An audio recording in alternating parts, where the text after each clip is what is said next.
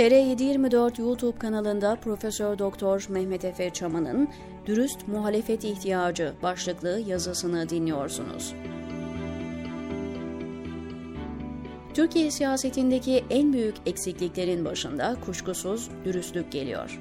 Ülkede siyaseti bir türlü karşılıklı aldatmaca, kandırmaca, manipüle etmek, taktiksel manevra, takiye vesaire olarak algılayan ana akım siyasi partiler, liderler ve daha da kötüsü taban yani halk söz konusu.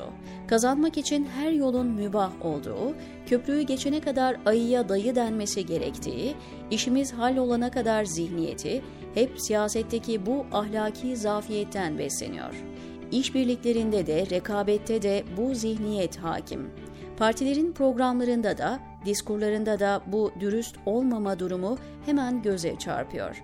Nabza göre şerbet vermek, durumu bir şekilde idare etmek, etliye sütliye bulaşmamak, ortalığı bulandırmamak, erken öten horoz durumuna düşmemek gibi kaçak güreşme taktikleri sadece Cumhur İttifakı'yla mı sınırlı zannediyorsunuz? Bugün altılı masalın en önemli zafiyeti de bundan kaynaklanıyor. Matematiksel zorunluluğa karşın Kürt siyasetini dışlamak, Erdoğan'ın ve güç paydaşlarının elini güçlendiriyor. Herkes bunun farkında ama susuyor. Yüzyıldır ertelenen Kürt sorununa kalıcı çözüm, Türkiye'nin kaderindeki en önemli seçim olan 14 Mayıs 2023 seçimlerinde de siyaset dışı alana itiliyor. Evet, Kürtlerin oyuna gereksinim olduğu aşikar. Ancak Erdoğan'ın yerine kimi aday göstersek elleri mecbur ona oy vermek zorundalar anlayışı, altılı masa aktörlerinde ortak bir algı durumunda. Akşener, HDP'nin aktör olarak kabul edilmemesini en açık şekliyle ifade eden lider belki. Ancak aynı tutumun CHP'de de Kılıçdaroğlu'nun ve ekibinin tüm çabalarına karşın var olmadığını söylemek mümkün mü? Küçük partilerin durumu da benzer. Ortak kanaat, HDP'den destek alınsın ve Kürtler Kılıçdaroğlu'na oy versin ama Kürtlerin talepleri ciddiye alınmasın. Kürtler yok sayılsın, Kürtler otursunlar oturdukları yerde. Aynı bağlamda diğer önemli bir konu kanun hükmünde kararnamelerle ihraç edilen ve sosyal soykırıma maruz bırakılan insanlarla ilgili hiçbir somut ve bağlayıcı anlaşmanın var olmaması durumu. Evet, altılı masanın bazı üyeleri KHK'lılara ilişkin bazı olumlu açıklamalar yaptı geçmişte. Ancak bu açıklamalarda hep bir koşul veya koşullar öne sürüldü.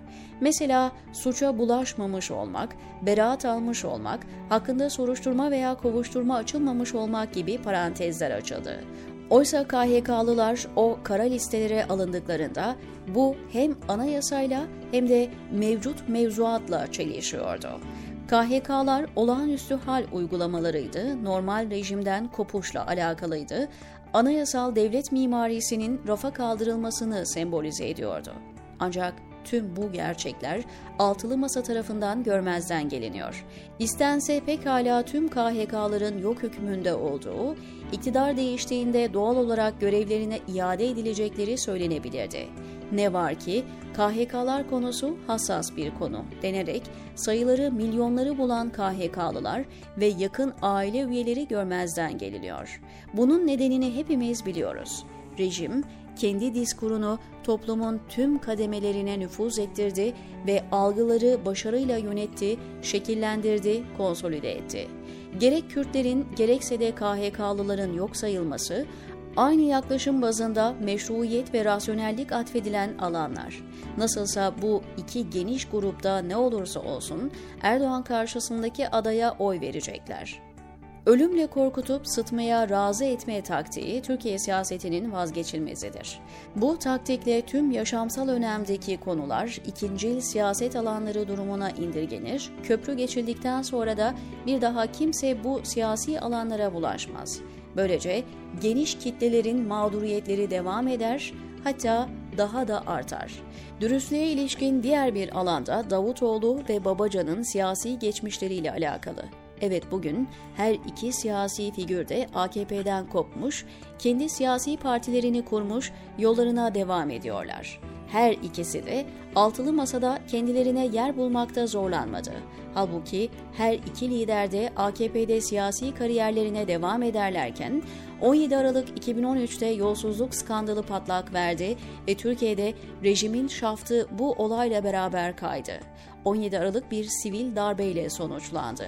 Yürütme erki Erdoğan ve diğer siyasal aktörlerin kararıyla güçler ayrılığını sonlandırdı, bağımsız olması gereken Türkiye yargısını ele geçirdi. Görev başındaki yargıçlar yürütme kararıyla görevden alındı. Böylece Erdoğan ve suça bulaşmış ekibi kendilerini yargıdan bağımsız mahkemelerden kurtardılar. Anayasanın yasalar önünde eşitlik ilkesi ortadan kaldırıldı. Şimdi Davutoğlu ve Babacan'ın bu konularda bildiklerini anlatmaları gerekmiyor mu? O dönem neler yaşandı? Hangi aktörler ne gibi hukuksuz eylemlerde bulundu? Hangi suçlar işlendi? Babacan ve Davutoğlu bu konuları gayet iyi biliyorlar ama susuyorlar. Sadece susmakla kalsalar Birkaç gün önce Davutoğlu alenen Hakan Fidan'ı savundu, eski öğrencisi olduğunu ve ona güveninin tam olduğunu beyan etti. Kimse de sen ne diyorsun be adam, Fidan Türkiye'nin muhaberat rejimine dönüşmesinin baş mimarı demedi. Yeter ki altılı masada arıza çıkmasın, öyle mi? Bir diğer mesele de Akşener'e ve dolayısıyla da altılı masaya Erdoğan ekibi tarafından yüzlerce kişilik bir listenin verilmiş olması iddiası. Bu listede adı geçenler hakkında devri sabık uygulaması yapılmayacağı, diğer bir ifadeyle yaptıkları suçlara karşın bu kişilere dokunmazlık verileceği iddia ediliyor daha önce ele aldığım 3 konu ve bu konulardaki tutumlara bakıldığında durumun ciddiyeti daha fazla ortaya çıkıyor. Bu yazıda ele aldığım her dört konuda da sanki görünmez bir el müdahil oluyor ve bazı konuları siyaset dışına çıkartıyor. Bunu yapan dikkat ederseniz rejimin başındaki güç paydaşları değil, muhalefetten bahsediyoruz genel hava itibariyle baktığımızda insanlarda bir Erdoğan hele bir gitsin de gerisi kolay yaklaşımı var. Kuşkusuz Kılıçdaroğlu'nun Cumhurbaşkanı olması ve Erdoğan'ın ve AKP'nin sistem dışı kalması önemsiz değil. Ancak bir takım kirli bağlantılar ve kötü kokular görmezden gelinmeyecek kadar iri ve tehlikeli tehditler. Eğer Türkiye'de bir yeni başlangıç olacaksa, muhalefetin dürüst ve şeffaf olması gerekir. Ciddi bir silkinme ve toparlanma gerekirken, birilerini memnun etmek, bazı siyasi kısa vadeli dengeleri bozmamak, şişte kebap da yanmasın türü ucuz oryantal kıvraklıklara girmek, gelecekten endişe duymama neden oluyor. Türkiye yalan dolan, yolsuzluk, kanunsuzluk, rüşvet, otoriterleşme gibi belalardan bu denli çekmiş ve dibe vurmuşken umut olması gereken muhalefetin kendi içinde bu kadar fire vermesi mide bulandırıyor. Tüm bunlar siyasetin neden şeffaf ve dürüstlük ve bu bağlamdaki tutarlılık üzerine inşa edilmesi gerektiğini tüm çıplaklığıyla gözler önüne seriyor. Büyük hedefler için bile olsa ahlaktan uzaklaşan siyasi aktörler halka kendilerinin Erdoğan'dan farklı olduğunu nasıl anlatacak? Ya da biz bu halka ne versek bu halk da onu yer diye mi düşünüyorlar? Bu seçim çantada keklik değil. Erdoğan bu seçimi masada çalmaya çalışacak.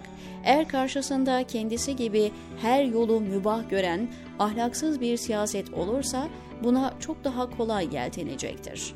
Ahlaki üstünlüğü kuramamak tümüyle Erdoğan rejimine hizmet eder. Ya da Erdoğan'dan sonraki gelen iktidar da rejimi sadece birkaç kişinin ve kesimin haklarını iade ederek göz boyayıp aynen devam ettirir. Önümüzdeki süreç çok kritik, diyor Mehmet Efe Çoman, TR724'deki köşesinde.